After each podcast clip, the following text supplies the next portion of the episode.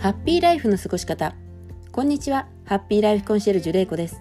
この放送はできるだけストレスを少なく過ごすことが幸せな人生には大切だと信じている私が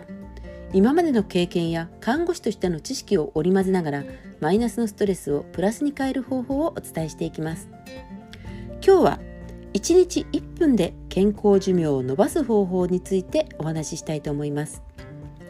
先日フレイル予防でしっかり食べることが大事っていうことをお話ししました。フレイルっていうのは筋肉や骨などの機能が低下して心身ともに弱ってきた要介護前の虚弱状態のことですけれどもこれを予防することで健康寿命を延ばすことにもつながります。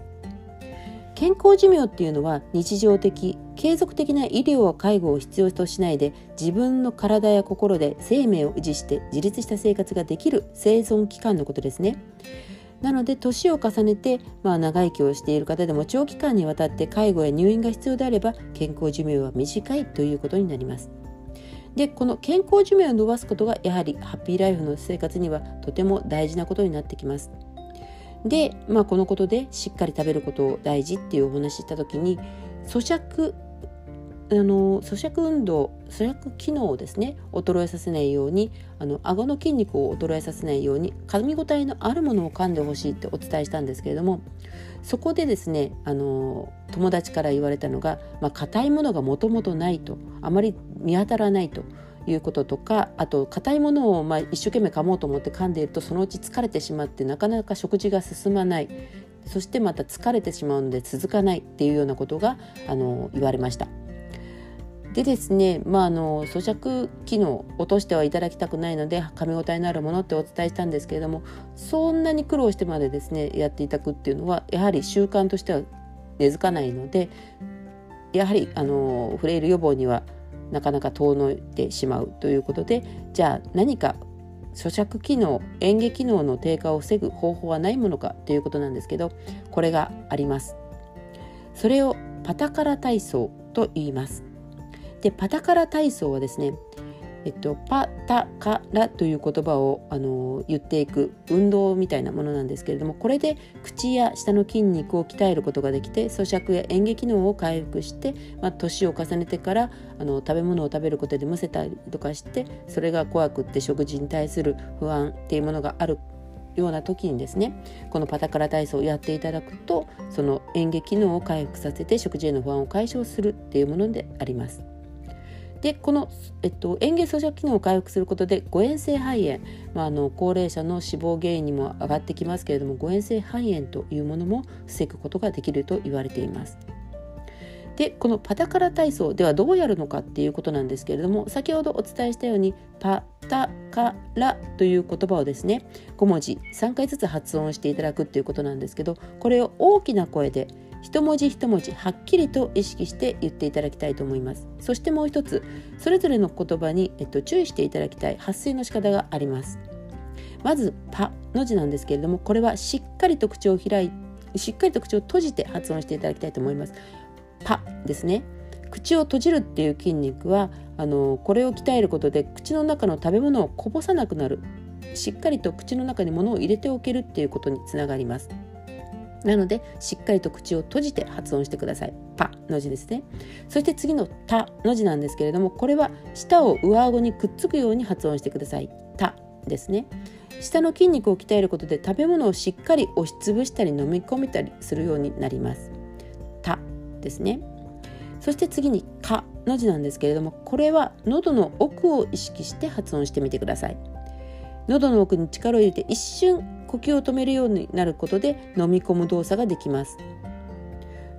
えっと、この飲み込む、えっと、喉を閉じるっていうことなんですけどまず食物をあの口から入れて食道を通って胃の中に運ぼうと思ったらですねその食道の横にあの気管というものが空気の出し入れをする肺につながっているところがあるんですけれどもそこに物がのあの入り込まないように閉じてしまう気管を一瞬閉じてしまうっていう機能があるんですね。食べ物を飲み込む時に気管を一瞬閉じてあのスムーズに食道の方に物を落とし込んでいくっていう機能が体には備わってるんですけれどもこれが年を重ねるとなかなか上手に締まらなくなって食物の一部だったりだとかあと唾液ですね。そういうものが気管の方に流れてしまってそれが原因で肺が炎症を起こす誤嚥性肺炎というものが起こりやすくなります。なので喉を閉じるということをこの「か」の字を喉奥を意識して発音することで喉を閉じるっていうことができるようになりますのでそれで食道に送ることができるようになるっていうことにつながります。そして「ラ」の字ですね。これは舌を丸めるように発音してください「ラ」ですね。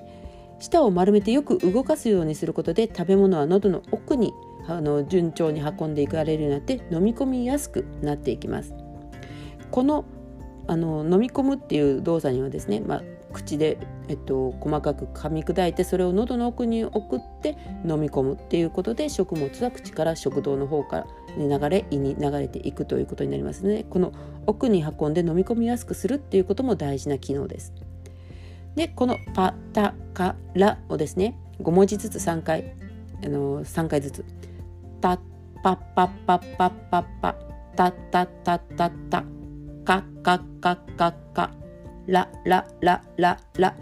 ですねこれを3回繰り返していただくっていうことであのこの体操ができることになります。まあ、あの大体5文字を3回ずつ発音していただいて、まあ、毎日続けていただいたらいいんですけれども、まあ、慣れてきたらもう少し繰り返してあの大きな声一文字一文字はっきりとっていうのを意識して発声するようにするとより効果的かなって思います。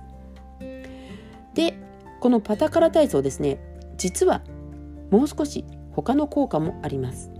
まあ、演劇能を回復するっていうなると、まあ、年寄りの体操なんじゃないかって思われるかもしれませんけれども他の効果があることで若い方にもとても効果的魅力的な体操になりますではどんな効果があるかっていうとですねまずいびきや歯ぎしりが改善されますまあ、これは口呼吸がから鼻呼吸になるっていうことであのいびきや歯ぎしりが改善されるんですけれどもそれと同時にあの唾液の分泌も促進されるのでドライマウスの防止にもなりますし口臭も改善されます。そして、まあ、このパタカラをやる続けていくことで発音がはっきりして口が動きやすくなるっていうことで会話をすることがスムーズになりますそしてもう一つですね小顔効果やほうれい線顔のたるみなどのアンチングエイジのあごめんなさい。アンチエイジングの効果もあるって言われています。なので高齢者だけでなくてほうれい線が気になる小顔になりたいなど美容に関心の高い方にもこのパタカラ体操ですね。手軽に行いますしやっていただけたらなって思います。でこのパタカラ体操食べるっていうことが、あの機能を落とさないためにしていただきたいっていうことではあったんですけれどもこの食べるっていうことはですねやはり生きる上で健康寿命を伸ばす上ではとても大事なことになります。口から物を入れてなあの食道を通って内臓を通ってそして必要な栄養素を取り入れてですねそしてあの最後にあの排泄するという形を取るっていうことがやはり自然の摂理には合っていてこの一つ一つ内臓を動かしていくちゃんと動かしていくっていうことはこの食べるということについおいて行えることなので食べるということは大事です。そしてもう一つ口を動かして食べる、まあ、口を動かすことでしゃべるっていうこともそうなんですけどこれで脳の前頭葉にあるブローカヤっていうところの活性化もすることができますこれは言語処理および音声言語のあの注水で喉唇舌などの動かして言語を発するっていうあの役目を持つんですね。でここが障害されてしまうと言葉は理解できても話せなくなってしまうという失語症というものになってしまいますのでやはりここを鍛えるということで食べることまた必要になってきます。そしてこれをあの今お伝えしたみたいに失語症を防ぐっていうことは認知症の予防とかにもコミュニケーション能力が高くなるので、まあ、認知症の予防とかにもなります。なのでですねできるだけ長くしっかりと食べることも健康寿命を伸ばすことにはとても大事なことなので皆さんには早めにあのこのパタカラ体操やっていってもらいたいなって思います。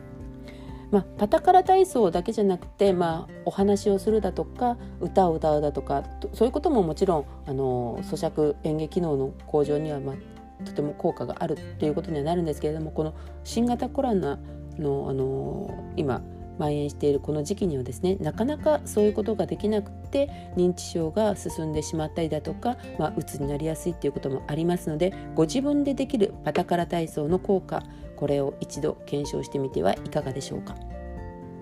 それでは今日も最後まで放送をお聴きいただきありがとうございました。今日の放送であなたが幸せな人生を過ごすための小さなヒントを一つでも見つけていただければ嬉しいです。ハッピーライフコンシェルジュれいこでした。ではまた。